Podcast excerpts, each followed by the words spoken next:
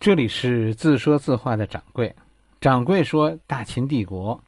本节目由喜马拉雅独家播出。今天是第五十五回，路啊贿赂这个路。我们上回讲到秦厉共工上台，很多人认为啊，秦国这些年是衰落了，哎，成为遥远的山区一个小蛮族，离开我们你活不了。这话其实啊有点想多了，可能未必如此。秦国的日子其实我们不知道，他们过得好还是不好，我们真的不知道，是吧？按照现在的说法，秦国那些年不刷抖音，改刷 B 站了，但是未必不是日子过得更高级了。过得好不好这件事，反正秦国当时有六十多年根本就没有回来的意思。按照《史记》的说法，秦立共工时期，秦国才重新又向东发展，这样才把秦国从西边带回来。那时呢，刚刚回归的秦国是个什么样子？哎，小说呢要愿意把这个时候的秦国写的满目疮痍。哎呀，那秦人都跟都跟要饭的似的。以后呢，秦国一个大王带领这些秦人雄起，其实那是塑造。真正秦国在外边混的这几年啊，混的不错，甚至于在外面是混出了点人样，这才回来的，算不算衣锦还乡？嗯，应该也可以算是吧？哎，这就是我们这回的标题“禄”，贿赂这个“禄”这个字是什么意思？《史记》当中记载，秦厉共工二年，蜀国来路，五年。楚国来路，六年先是一渠，而后是大力绵竹来路。到秦厉共工十四年，晋国来路。什么叫路？是吧？这些这么多国家都来都来秦国路。什么叫路？好多书翻译成朝贡，不对的，啊，翻译成朝贡是不对的。朝贡是双向。我送你礼物，你一定要还礼的，这叫朝贡。所谓朝贡有尊卑，仅仅是说交换礼物在哪儿进行。大家朝贡周天子是来参加个大集，周天子牛就牛在这个集在我家里。禄不是这样，禄是接受方不需要回报的，或者说我用礼物来换取你的好感，这叫禄。秦立共工的时代，你现在看出来秦国有有多牛？一个出走了六十年的国家，现在楚国、晋国都主动给秦国送礼，不要回报，就希望跟你友好。这就是归来时候秦国的地位，跟当初出走的时候，你说哪个高大上啊？这你心里还没数吗？当年秦国是怎么走的？掌柜认为，秦国这几年在外面混得不错。还是回来说说春秋战国是个啥样的时代？秦国出走这几年啊，中原发生了很大的变化，甚至沧海桑田。大概秦国出走了六十年，从秦哀公算是六十年，就是史书上给秦国那国王都是一个字评语：足。就那样的年代，持续了六十年。连续几个秦国国王在我们的史书上都是伟大的秦王，活到死，再也没有别的话了。而这六十年是春秋从中期走向末期。我看过一本书讲中国的人口，是吧？那上面是是估计，是估计的啊。这就就人口这件事，在春秋没有准确数值，因为春秋无法进行大规模人口统计。周天子想不想统计，咱们先。先不说诸侯们肯说实话吗？就算诸侯说个数，那周天子敢信吗？所以这个人口数值都是估计的，但是大体上它能反映出学者心中的一个趋势。啊，有些话不好明说，于是呢，于是通过数字给你展现出来。一般认为，春秋中期中国人口是一千万左右，经过春秋末期到战国。哎，就是秦国出走的这这六十年，到战国初期，中国人口大约有多少呢？两千万。当然，这个数值你别太当真，不同的书差别很大，是吧？我们就是听个趋势，啥意思？六十年人口从一千万到两千万，翻了一倍。人口翻一倍，这个世界会产生什么样的变化？啊，我我说这个，我下面说的这个没有没有对比的意思啊，我就是说给给你一个，给你一个切身体会。是吧？人口翻一倍，这社会的变化是谁啥样的？一九五三年，新中国第一次人口普查，那个时候中国人口呢是六亿。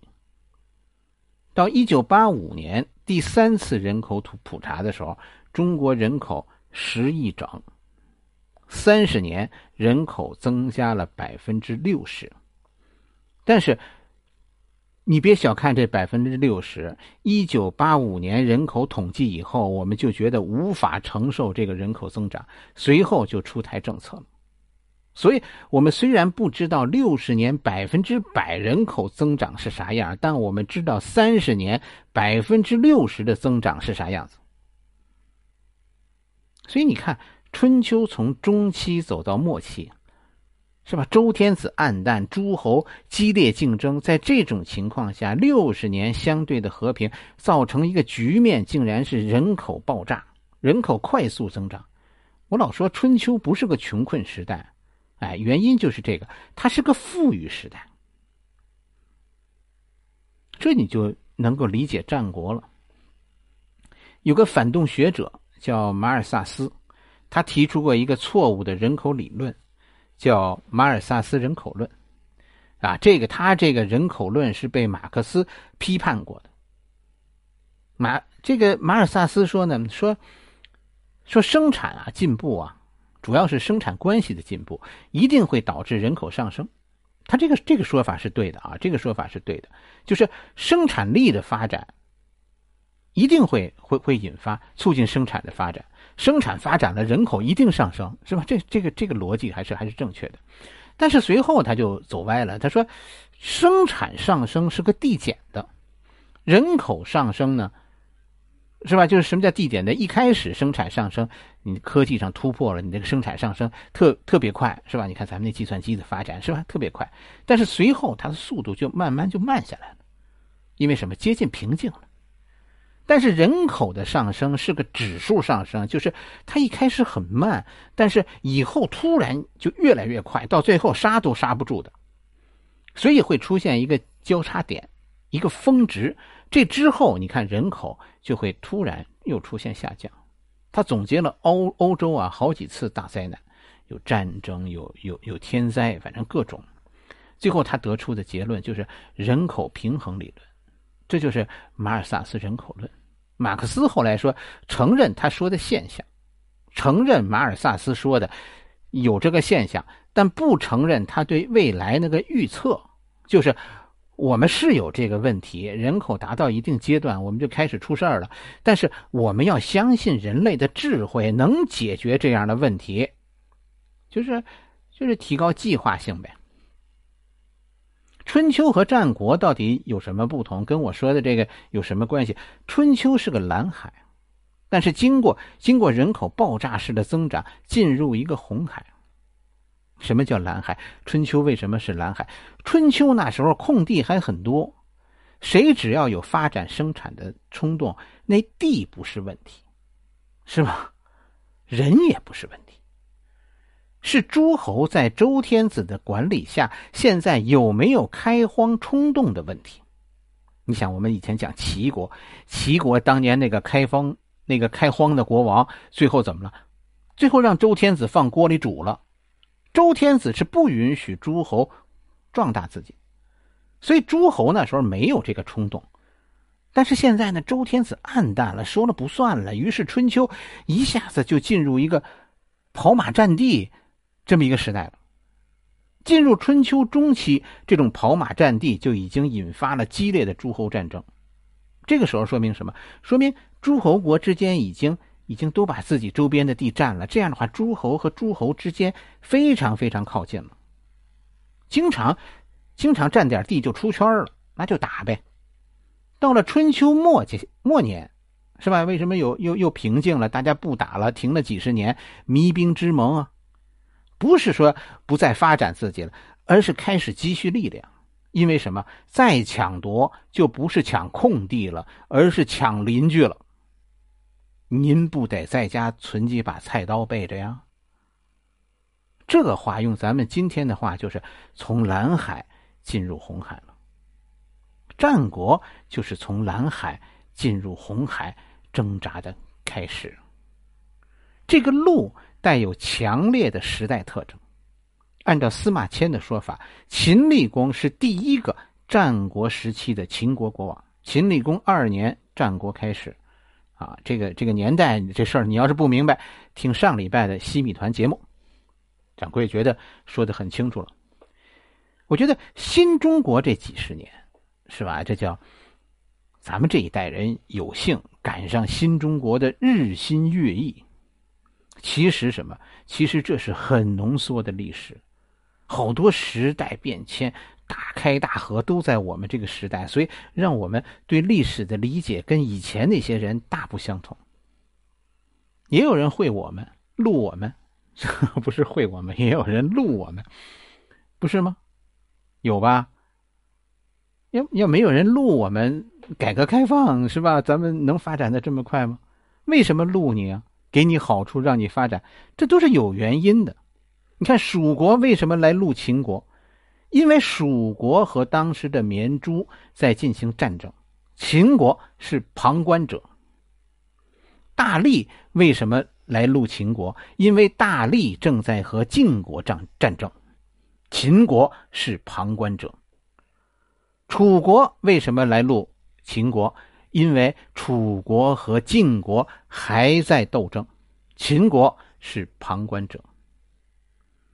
秦厉公的高明就是，你往后看，在接受了这些路以后，到秦厉公十六年，秦国灭大力；秦厉公二十年，秦国收绵诸；秦厉公二十一年，秦国占据五城；秦厉公二十六年，秦国占据南郑，楚汉中占据南郑，强迫楚国、晋国，那时候不是他们自愿来路。而是秦国要求他们来路，